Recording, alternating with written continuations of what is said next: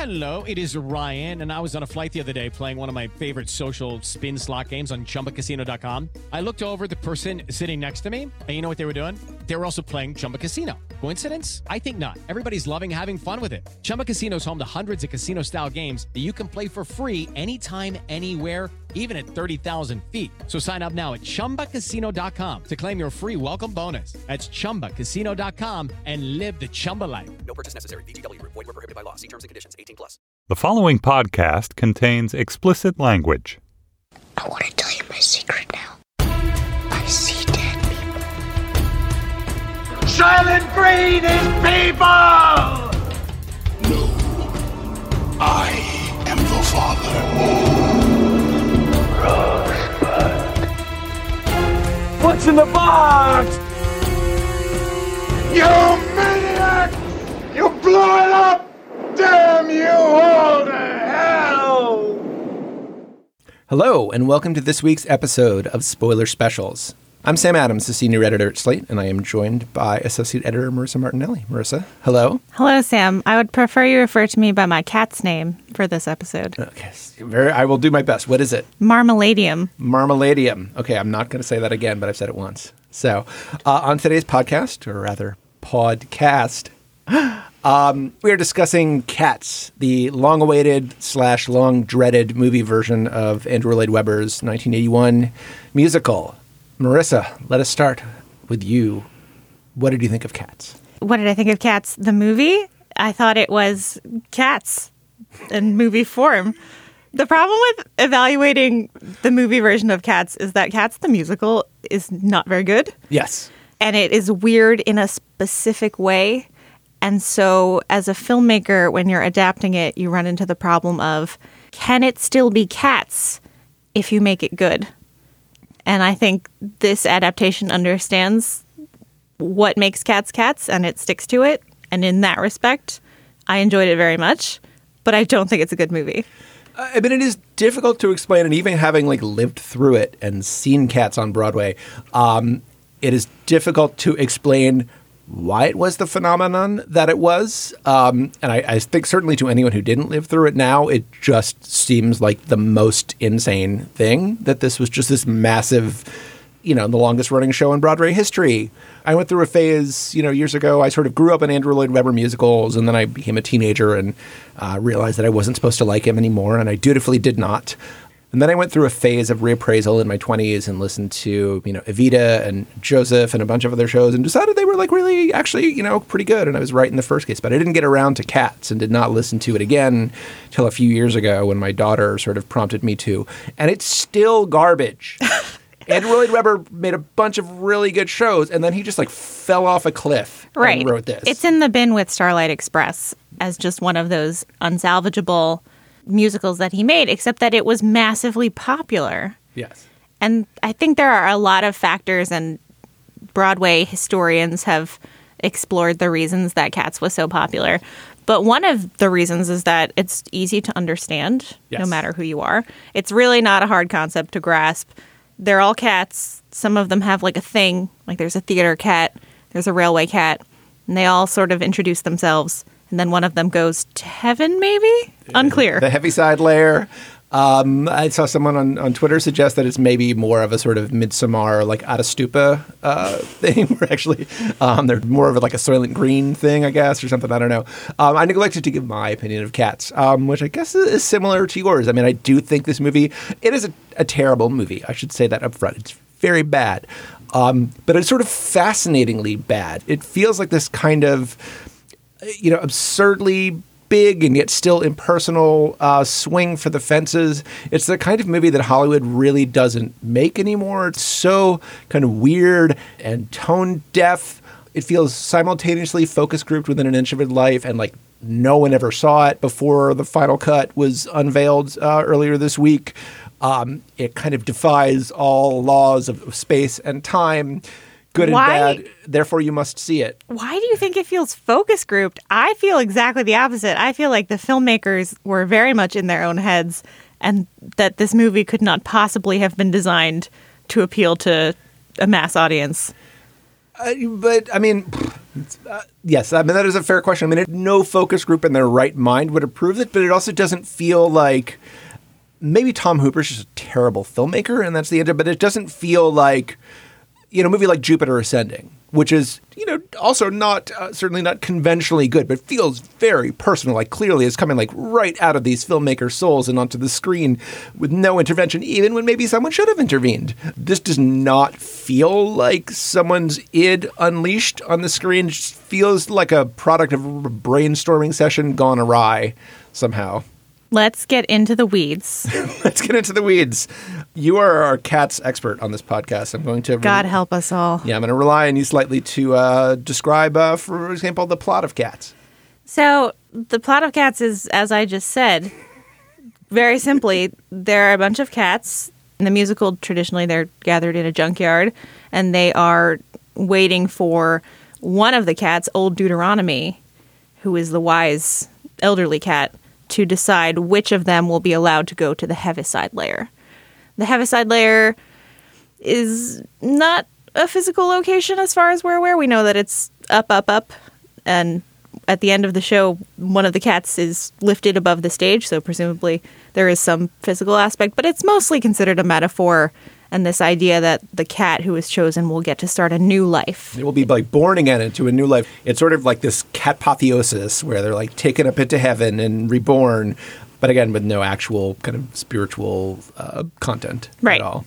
And Hooper and his co-writer Lee Hall on the movie actually make it explicitly almost like a talent show, American Idol kind of competition where the cats are not just introducing themselves, but performing and mugging to try to convince the other cats and Old Deuteronomy that they are the one who deserves this new life with their, you know, talent. Normally these spoiler specials are sort of structured according to plot.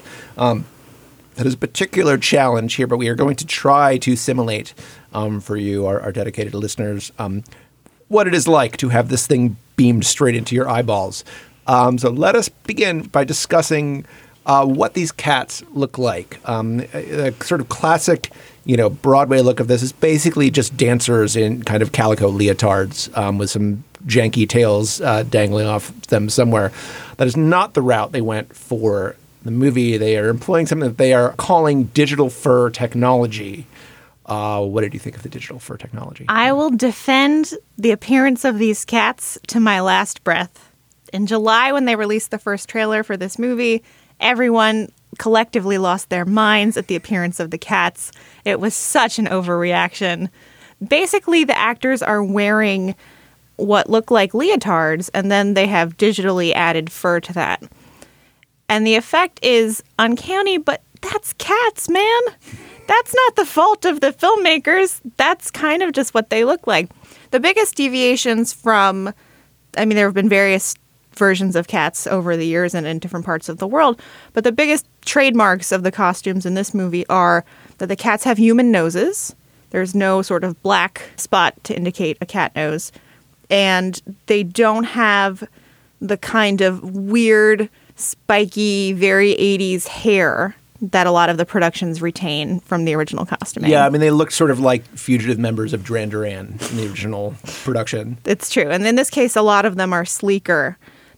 The filmmakers did take people's reactions to the trailer into consideration, and they did change the appearance of the cats for the final movie. And I have to admit, they do look better.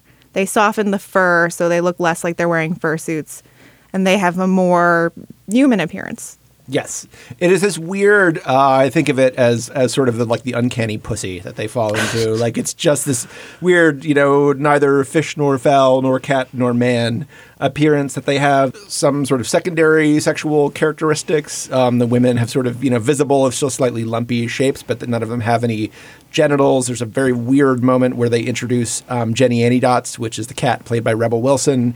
And she's kind of, you know, licking her nether regions. And at first they kind of, you know, block it out. I think her, maybe her hand is in the way or something, as if, oh, no, we're not going to show you that. And then they cut away, and then they cut back, and they show it to you, and there's still nothing there. They're like Barbie dolls. Yes. It's all smooth down below. Yes. Yeah. Rebel Wilson is an extraordinary case because it turns out she's wearing a fursuit over her cat body. If you see the trailers with Rebel Wilson, she's sort of this rotund kind of cat because she's playing Jenny Annie Dotz. But then to perform her song, she rips off her fur to reveal she is wearing a dress over even more fur, a choice that I cannot account for and under like, any circumstance. Like other, she's got like a little like shimmery like vest under there, right, when she pulls off yeah, her she's, fur coat. She's wearing a fursuit over clothing over her fursuit. Yes, which seems you know very hot, among other things. Just so many questions that arise, like what is this fur coat made of? Um Yeah.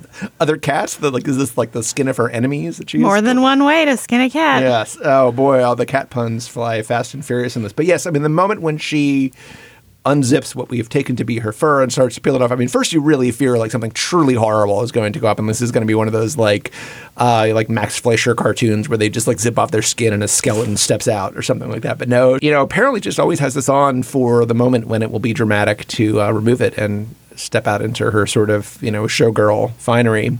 This number, after she slips out of her cat suit, um, it then goes into this sublimely weird dance number, which involves like a bunch of cockroaches and mice, uh, all of which also have human faces, although I don't see them up close, uh, doing like kind of Busby Berkeley choreography from, you know, overhead shots. And it's just, this is kind of the gloopy I sort of wanted the movie to be, where it's just like, if you're going to do this, like do it, just go all the way. Um, and I, I feel like some of the problems with it stem when it doesn't quite go uh, far enough. Okay, but before we get too into describing these individual numbers, which could literally take us weeks, let's go back to sort of the beginning of this movie and how we come into this world of cats. Um, Marissa, would you like to tell us how that happens? We see a woman, but we never see her whole body. We only see parts of her, like her feet. It's a human woman step out of a car holding a squirming bag and dump a kitten into this junkyard cruelly, like she tosses it and then she speeds off. And that's the only suggestion that there are people in this version of London that has been constructed for the movie, which is odd in that it's human size and everything is scaled, but we never actually see people. They're always just kind of right off screen. And out of the bag emerges Victoria, who is the white cat, as she's commonly referred to, and she's played in this version by Francesca Hayward, who is a professional ballet dancer. She had, she gets kind of an introducing credit, which is just like, imagine this being your first movie. For the rest of her life, when someone asks Francesca Hayward how she got into the movie business, she will have to say it was cats. I feel like for theater people, this is not that weird. And in fact, a lot of the professional theatrical actors and dancers in this movie give really compelling and wonderful performances. Like, we also get Robbie Fairchild as Munku Strap, who's sort of the narrator and who introduces Victoria to this world of the Jellicle cats. And he gives a great performance. And I hope that the weirdness of Cats won't distract people from how wonderful he is, because I saw him in American in Paris on Broadway, and he is supremely talented. Yeah, I think that is definitely the the kind of dividing line here. I mean, a lot of the, you know, movie stars and, and pop music star figures who uh, work their way into this thing uh, embarrass themselves uh, quite dramatically, I think. Uh, but for me, I mean, the ones who really shine. I mean, for, for me, like the best performance in the movie is Ian McKellen, who he's playing kind of Gus, the, the theater cat, who's this kind of, you know, aged, you know, discarded, you know, basically like a, you know, just sort of, you know, old, you know, theater, like lingering in the wings type figure. And he just brings this incredible kind of energy to it. I feel like maybe just being so old school, he and, and Judi Dench, who plays Old Deuteronomy, both, I, I feel like they come from a, a kind of theatrical tradition where it's possible to totally commit to a role without needing to take it seriously. You know, there's all those articles about now, and I think we're running one as well, about like how the, you know, the actors kind of went to cat school and they studied cats and learned how to move like cats and everything. And it just seems like they're trying to kind of convince people that they did this whole like method thing and they were supposed to take them seriously. And Ian McKellen's just like, what if I just like stopped in the middle of the line and like butted my head up against a post?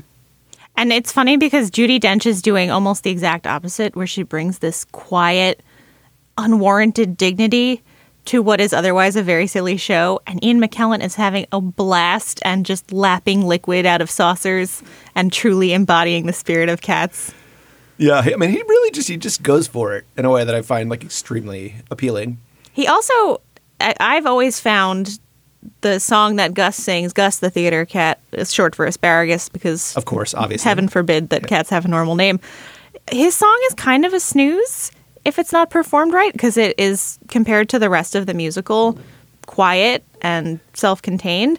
And he really commanded the screen during it. He just took on this role of the doddering, you know, his heydays in the past old actor in a way that it was, I was moved. I was moved by Cats, Sam. No, I mean, I, I was genuinely like, oh my God, this is like a good movie for three minutes. I mean, it is also one of the few minutes when, you know, not only the song slow, but the movie actually kind of slows down and the camera like just sort of stays in one place for a little while and watches him. I mean, I was, I think we had similar experiences of seeing these two movies on the same day, but like I saw this movie after I saw The Rise of Skywalker in the kind of early afternoon, and then spent, you know, several hours with my head submerged in that writing a review, and then went right into Cats. You know, Tom Hooper, who is known, you know, previously for, you know, Les Mis and The King's Speech and John Adams and stuff like that, he has this really kind of, you know, pretty easily parodied use of canted, uh, what are called like Dutch angles. He likes to kind of, you know, set the camera on thirty degrees. Here he uses this really aggressively handheld camera style, as if, you know, what Cats really needs is a firm grounding in documentary reality. Um, and it just, like, it hurt my eyes at first. I was just like, I, like, my body did not want to watch this movie. Mm. And I settled into a little bit, but it, it was really just, there's no need for it, for one thing. And it actually makes a lot of the dance sequences just, like, difficult to watch. Well, also, the, well. the camera's jittery. Yes. He keeps cutting in the middle of a dance sequence. And the choreographer here is Andy Blankenbuehler, who did Hamilton and Bandstand and nine to five. And I find his style needlessly convoluted to begin with, and when you add the quick cuts on top of that, it really does create a sense of chaos, in especially in the crowd scenes when they're all dancing in the group scenes. It works better, I think, when you only have two or three cats on the screen, so that you actually get a sense of the space and all of their faces and their movements. But in those crowd scenes, it's just like, oh man, it's cats writhing everywhere. It's time for today's Lucky Land horoscope with Victoria Cash. Life's gotten mundane, so shake up the daily routine and be adventurous with a trip to Lucky Land. You know what they say, your chance to win starts with a spin. So go to Lucky Land Slots dot com to play over one hundred social casino-style games for free for your chance to redeem some serious prizes. Get lucky today at Lucky Land Slots dot com. Available to players in the U S, excluding Washington and Michigan. No purchase necessary. V G W Group. Void or prohibited by law. eighteen plus. Terms and conditions apply. Yeah, so rather than go through the plot here, I think the way to, to take this movie apart is to kind of go through, not, you know, through all sort of sixteen numbers in it, but at least through some of the, the key ones and sort of discuss those. So let us uh, let us begin with, with The Rum Tum Tugger, uh, starring Jason Derulo. So the decision to have the actors sing live, again, works for the theater people, does not work f- at all for Rebel Wilson, poor Rebel Wilson, and doesn't work for Jason Derulo, who I, I guess has a bit of a reputation for not being able to sing live anyway. He, on top of everything else, is using this fake British accent that is not at all convincing and seems to be drawing some of his breath control. Yeah, I don't I mean, know. You, they... really, you really get a sense in this movie, like, you know, which of these actors can, like, make it through a line without having to gasp for breath. This is the part of the movie where I was genuinely worried about where we were going, because we got the Rebel Wilson number that was pretty shaky, cockroaches notwithstanding. And then the Rum Tum Tugger is one of my favorite songs from Cats. And Rebel Wilson kept interrupting with lines of dialogue. Cats, the musical, is sung through, so all of the dialogue in this movie was added by the filmmakers. And to do it right in the middle of a song, come on, man, that's just that's just rude to Cats. Right. I mean, they're trying to add some kind of, you know, plot and character element. So in this case, um, Jenny Annie Dots, I guess, is worried about being kind of shown up by Rum Tum Tugger, so he keeps doing this kind of, you know, fancy dance number, this sort of funked up but very kind of clangorous and a weirdly like tuneless version of the song, but it keeps kind of cutting back to her being like, you know, I could do that. You could do that with a look. There's actually no reason to like have her jump in with a line and there disrupt the song. Yeah, and the version of Rum Tum Tugger that's in this movie is kind of a minor character compared to the original show, where Rum Tum Tugger, you know, he gets his own song and he also sings Mister Mistopheles. In this version, Jason Derulo's been a little bit sidelined, which, given how his song went, I'm maybe not so disappointed about, but I am sorry to see the character suffer for it. Right, and it's probably just a consequence of casting all these, you know, sort of movie stars and pop stars in this movie and, and getting all their schedules together, but... you know, Catch the Show is like a big sort of ensemble thing. It's sort of, it's a review where, you know, one character after another gets their show, but there's also just, you know, a lot of sort of company. I mean, it's a very like dance-driven show, which you really don't get in the movie at all. Um, and because, you know, Taylor Swift is not going to show up on a movie set for four months just so she can be in the background of a bunch of shots, um, you really just lose track of like who all these characters are and what their relationships are supposed to be all the time. Like, it's just... you feel like you're watching one or two characters and then a bunch of extras in, you know, digital fur costumes, but it's really, it's like hard to keep track of like who they are or what they're supposed to be doing. The other disappointing aspect of this is that in the nineteen ninety-eight version that they filmed, Rum Tum Tugger is played by John Partridge with this electric David Bowie-esque, you know, bisexual and energy. And a lot of people over the years have shipped Rum Tum Tugger with Mister Mistopheles because Rum Tum Tugger later sings his song. And in this version, not only is Tugger relatively minor character, but Mister Mistopheles gets a love interest, a female love interest. That was an odd choice to me. Right. I mean, they have really like kind of de-queered the show in like a whole lot of ways.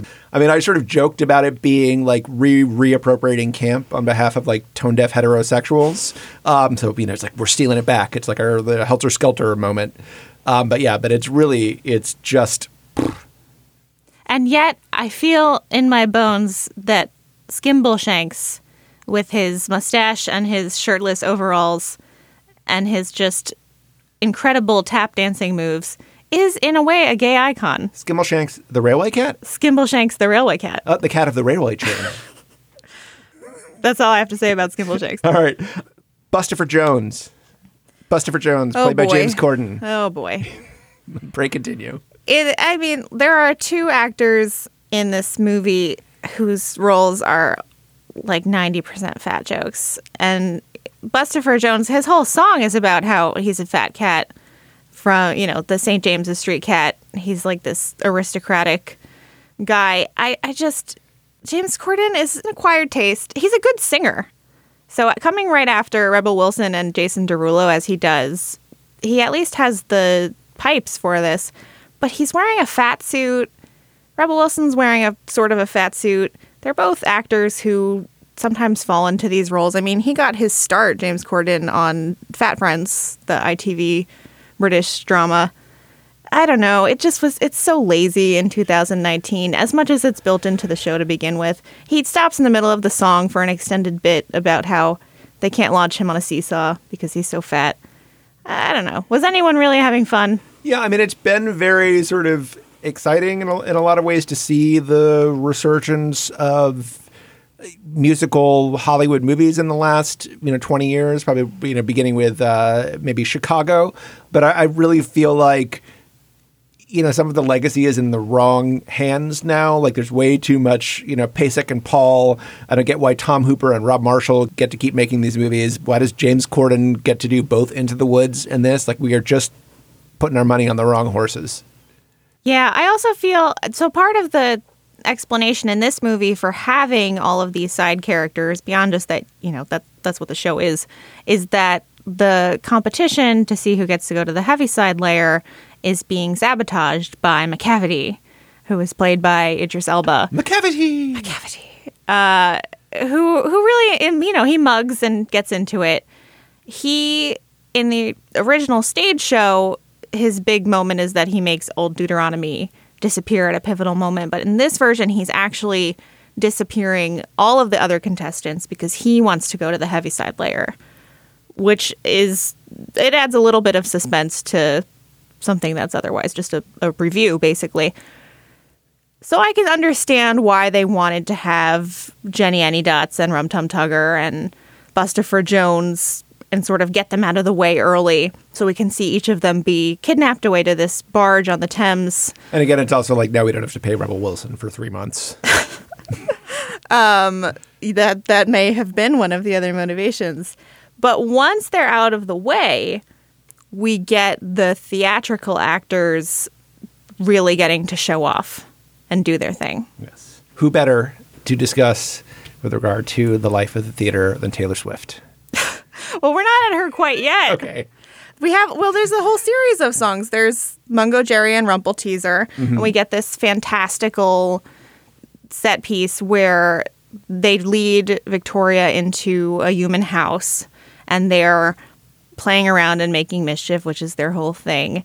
And they're playing with the jewels of the lady of the house. And here is where all sense of scale is just thrown out the window, because the cats are supposed to be normal cat size. And that comes through when they're on the street, for example, or when they're dancing in a bar that for some reason only serves milk, because the humans who live in this version of London knew that the cats at night, I guess, would go dance there, and they planned accordingly. But when they go in this house, like, the pearls are oversized. One of the cats is wearing the ring as a bracelet. They just decided to go with what's fun instead of what makes sense, and I'm here for that. At some point, they're dancing in, I, I don't know if it's Trafalgar Square or Soho or whatever. The cats are dancing in this sort of, you know, downtown London, and there's all these ads for, like, Piper Heidsieck champagne, uh, which gets another product placement later. Um, and like the, I can't remember, like, you know, the, the Fiendish Claws Inn or something like, like mm-hmm. all the, all the signs are kind of overdone in, like, cat puns. It's not like the thing where you, like, go through the mouse hole and there's a secret, like, mouse town in there or something. It's just, it's purely fanciful. It's not meant to be some secret world that they actually inhabit. And I don't, I mean, you're watching a movie about singing cats. Like, I don't really think that, you know, going after plausibility is your best, uh, the best use of your time. No, and that stuff's at least fun. I actually really enjoyed that element of this fantastical London more than some of Hall and Hooper's other editions, which is that the dialogue is made up of, I hesitate to call them jokes, but every now and then someone will say something like, cat got your tongue, or what, don't look, mess with the crazy cat lady. Yeah, or don't look what the cat dragged in. They're not puns, really. They're just expressions that they have the word cat in them, and that's why they're coming up. What higher form of humor is there than using cliches about cats in a movie about cats? I mean, that's... But there was so much potential for puns. There's so much fodder. And they went with cat got your tongue.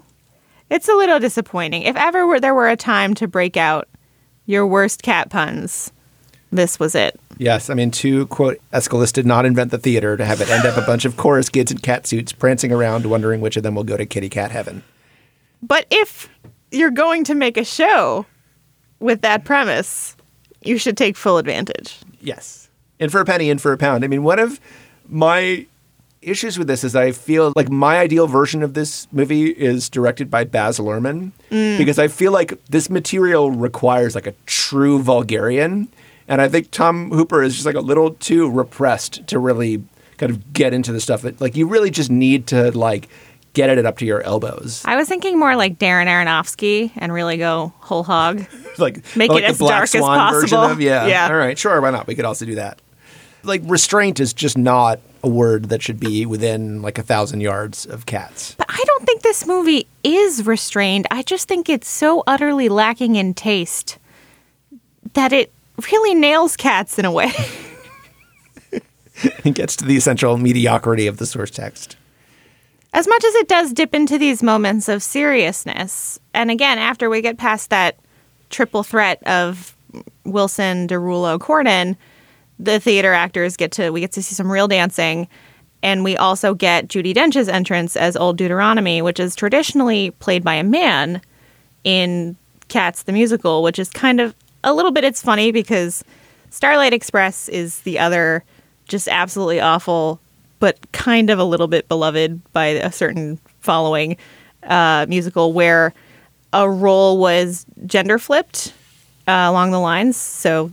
It, from a man to a woman, and I couldn't help but think about that. Like, it put Starlight Express in my head, which kind of ruined Judi Dench's wonderful, warm, matriarchal entrance, where then they sort of back up and you see that she's tiny like a cat, even though she's walking on two legs. Can we get Judi Dench on roller skates at some point, though? Do you think that's something that we can make happen? That's one of the only things that would have improved, I think, this performance. All right.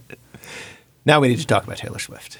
that is the reason, the sole reason why I am going to be seeing this movie again, because my daughter has, like I, I said, you really want to see Cats? And she said, duh, Dad, Taylor Swift is in it. Duh. Well, so. First of all, Taylor Swift's whole thing is that she loves cats. She has her own two small, beloved small cats. Small C cats, yes. And this was a perfect fit for her. And in fact, she wrote a song for the movie called Beautiful Ghosts, which she does not actually sing in the movie. It's sung by Francesca Hayward, who, I have to say, for someone who presumably was cast for her dancing abilities, has a strong, sweet voice. Like, she pulled it off pretty well. Yeah, I don't. I think the song is not very good. Actually, it somehow doesn't sound like either a Taylor Swift song or an Andrew Lloyd Webber song. It also comes directly in response to Memory, which is the one song from Cats that everyone knows and is, you know, the first time it's sung sort of quiet and sad, and the second time has the big belting, you know, desperate ballad. And both times, it doesn't need a response. Memory needs no response. Yes. It speaks for itself. And what is going on with, with Grisabella, the glamour cat, played by Jennifer Hudson in this movie, who's basically kind of being uh, like slut-shamed out of the cat pack? Or what's what's going on there? That's, that's canon. That's what happens in Cats. Grisabella, she was once beautiful and sociable. And in this case, I think they pretty explicitly say that she fell in with McCavity. I think they say, like, she went with McCavity or something like that, which which has, like, that double entendre of, like, she's been despoiled or something. And and McCavity, we see, is, like, a catnip pusher. He's not just a king of crime. He's got, like, a bunch of different enterprises going on. He's diversified. Uh, yeah, she's she's an outcast in a way that the other cats that have fallen in with McCavity don't seem to be. It's very unfair. Poor Grisabella. Yes. Memory, I think, is sung like four times in this movie or something. It keeps coming back and back. And every time Jennifer Hudson is sort of crying more, the camera seems like it's closer in her face. There's like a bigger river of snot flowing out of her nose. I mean, this is, I mean, you often see a movie and feel like, you know, the actor is going for an Oscar.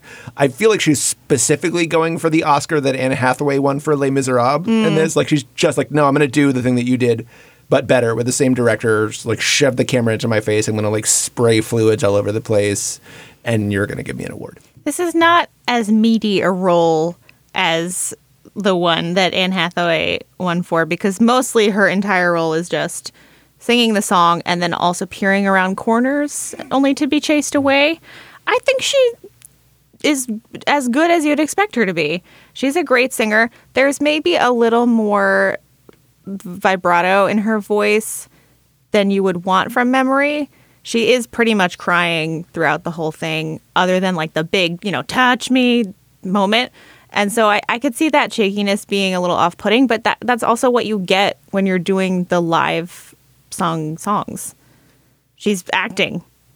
Right. And, she, and I mean, and I think there's actually, you know, somewhat more of a, I haven't like listen to the soundtrack since that horrible experience a few years ago. But I mean, I grew up with, like, Memory was, I mean, the show was such a smash that, like, Memory was a big, like, pop radio mm-hmm. hit. Like, you would just hear it everywhere all the time. Um, and I feel like Jennifer Hudson's version at least has a little bit more of a dramatic arc to it. Like, the kind of, the original cast recording version is just, like, belted, like, the whole way through. Mm-hmm. And this kind of, this has a little bit more kind of build oomph, to it. Emotional yes. oomph. Yes. So, Bombalurina, to discuss the, the Bombalurina in the room. When I found out that Taylor Swift had been cast as Bombalurina, I was concerned. Because she's kind of this sultry character. She sings, she introduces McCavity in song. Taylor Swift is, it, she's just not known for her dancing. She has this famously gawky dancing style that I, I have to say I was worried. I was worried, Sam, going in. I think she pulled it off amazingly. Of all the famous faces in the movie, notwithstanding Judi Dench and Ian McKellen, who are both also talented theater actors. That, th- although do not have to dance. They, right, who also don't have to dance. I think she stood out as being the best, but she's also barely in the movie. She gets her song and then she's kind of out right. the door. I mean, I think she actually just literally disappears from it for with no explanation. Like, she sings her McCavity song, um, then she's kind of magicked away by McCavity to his barge on the Thames, where he is keeping these cats hostage. There's sort of an uprising there. He says, "Come with me." They poof go away in like a little flash of glitter, And then the next time you see McCavity, he's like up on the roof of the building, like jumping onto Jennifer Hudson's balloon, and you just never see Taylor Swift again. Like Bombalurina just got, uh, she like uh, there was some sort of teleportation accident or something, and she's stuck between dimensions. Like we have no idea what happened to her. But I think that's exactly the amount that I needed, really. Yes. As much as I kept waiting for her to be on screen, once she was on screen, I was like, well done, go on your way. I am a, a Taylor Swift fan of longstanding. I do not think like her kind of attempt to put on like vampy personas is like her most successful uh, strategy. And that's sort of what she's trying to do with Bombalurina here.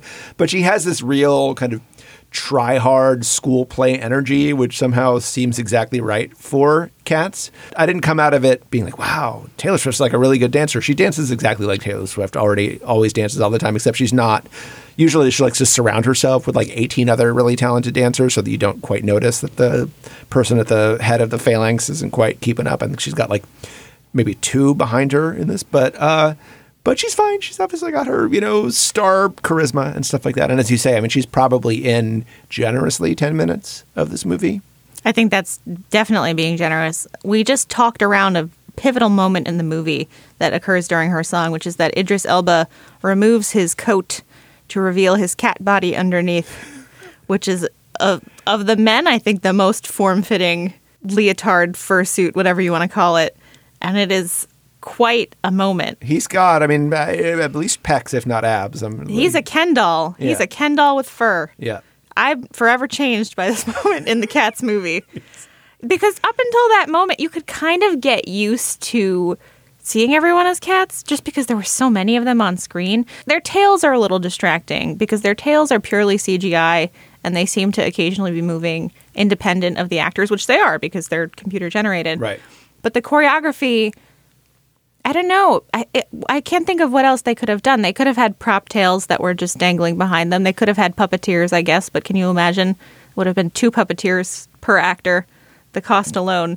Instead, they're C G I, and they just draw the eye. Sometimes in the choreography, they're all moving their tails at the same time. Sometimes their tails are moving independent of the body. It's a lot. With Idris Elba, I was not looking at his tail. I was looking at his I appreciate his your body. Honesty. Yes, yes. Fair enough. I mean, I, I was, too, just in a sort of end of Raiders of the Lost Ark kind of way. It's truly it's truly distressing. Um, so, yeah, so we're, we're building up to this whole big moment. The whole crux of this thing is, you know, who is old Deuteronomy going to choose to go to the Heaviside Layer? McCavity thinks that he has removed all the competition and therefore she will have no choice but to choose him. What an ill-conceived plan. Yeah. He's so convinced at the end. He's like, it's going to be me. And it's a little bit sad because... There's he... still like forty cats around for one thing. Like, why does it have to be him? Right. I think this movie in that way, though, is much more explicit about these are the contestants as opposed to, oh, it could be anyone. And in fact, for a little while, I thought maybe it would be Victoria who has been thrown into this new world and old Deuteronomy keeps giving her meaningful looks. It doesn't actually happen. When McCavity is like, you know, he just finished his number and he's still breathing heavily and he's like, so I get to go, right? And old Deuteronomy says, never. He looks devastated. I actually felt bad for McCavity in this version. Yes. Yeah. And, but, you know, it has to be Jennifer Hudson, who at the age of thirty-eight is completely worn out and devoid yeah. of life and just washed up and has no other choice but to be reborn into a new life. She has the only good motivation. We've skipped over Skimbleshanks. We have skipped over Skimbleshanks. We do like to discuss Skimbleshanks. Who has the best ensemble, and if people don't dress as him next Halloween, it will be such a waste. But it was actually one of my favorite sequences in the entire movie because he's a tap dancer. It's Stephen McCrae playing Skimbleshanks. Uh, another example of the maybe less famous cast shining. And there's this great scene where the cats are tap dancing down a railway track next to the Thames. And it is so joyful. This is exactly what Cats should be. This song that has no bearing on the plot whatsoever with this throwaway character that they managed to turn into something like big and spectacular. Who, again, also just shows up for five minutes and then goes away. Right. He's wearing this sort of... It's like a romper or something in, in like bright red. One. He's the only character with like this like pop of color on him. Everyone else is kind of in these earth tones and stuff, which gets very samey. It's like it's not what an actual railway conductor would wear. It's like the sexy version that you would wear if you were dressing as a railway conductor. The sexy cat railway conductor. Um, I'm I'm sure that there's there are numerous websites devoted to that already, and if not, there certainly will be. Yes.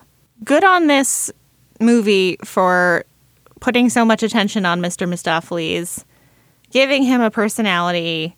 He's sort of shy, and he's this wannabe magician, contrasted with McCavity, who's the only other cat we see have magic abilities. It's never explained why these two cats are the only ones who do magic, but he's more of a cheesy sideshow magician as opposed to McCavity, who has like actual magic. We've seen him make people disappear.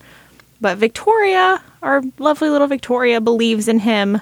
And so when old Deuteronomy disappears, she's the one who says, oh, Mister Mistopheles can help us. And the song Mister Mistopheles, which I, I mentioned before, is usually sung by Rum Tum Tugger. In this case is sung by first Munku Strap, who's our narrator, who, although, although I don't think his name is ever said in the movie. No, I, I did not know. There's like, no reason yeah. you should know that that's his name. I, I did not know this, in fact. I don't know how I know that, except perhaps reading the cat's Wikipedia page. Um, he starts the song You're a off. You're a journalist. You did your research. He starts the song off. Victoria joins in, and the whole company joins in. And Mister Mistopheles himself is singing about his accomplishments in this timid way that suggests he does not actually believe in himself. And there are several false starts where you would expect old Deuteronomy to appear, having been summoned by Mister Mistopheles, but it doesn't happen. And then Judi Dench sings the final version of the chorus, having been successfully summoned from the background. It was just a really smart take on the song, because in the musical a little bit it's like, old Deuteronomy is gone. Who can save us? Mister Mistopheles can. Watch him leap about the stage. And in this case, it really was the emotional crux of the movie as opposed to memory, which is quite an accomplishment to pull off. So we finally reached the big moment of decision here, the Jellicle choice. Um, what is a Jellicle, by the way, before we get to that? This movie takes the radical step of actually saying what a Jellicle is and making it like a thing within the show of what's a Jellicle. I mean, there's a song that's in the original show where they like roast a member of the audience for not knowing what a Jellicle cat is, which is not in this version. But Victoria, who is a cat, doesn't know if she's a Jellicle cat or what a Jellicle cat is, and it's sort of the running theme of the movie is like, does she belong? Is she one of these Jellicle cats? Well, this is, as Tom Hooper explained at the movie's premiere, uh, a movie about the perils of tribalism. Sure. If Tom Hooper says so, who am I to dispute that?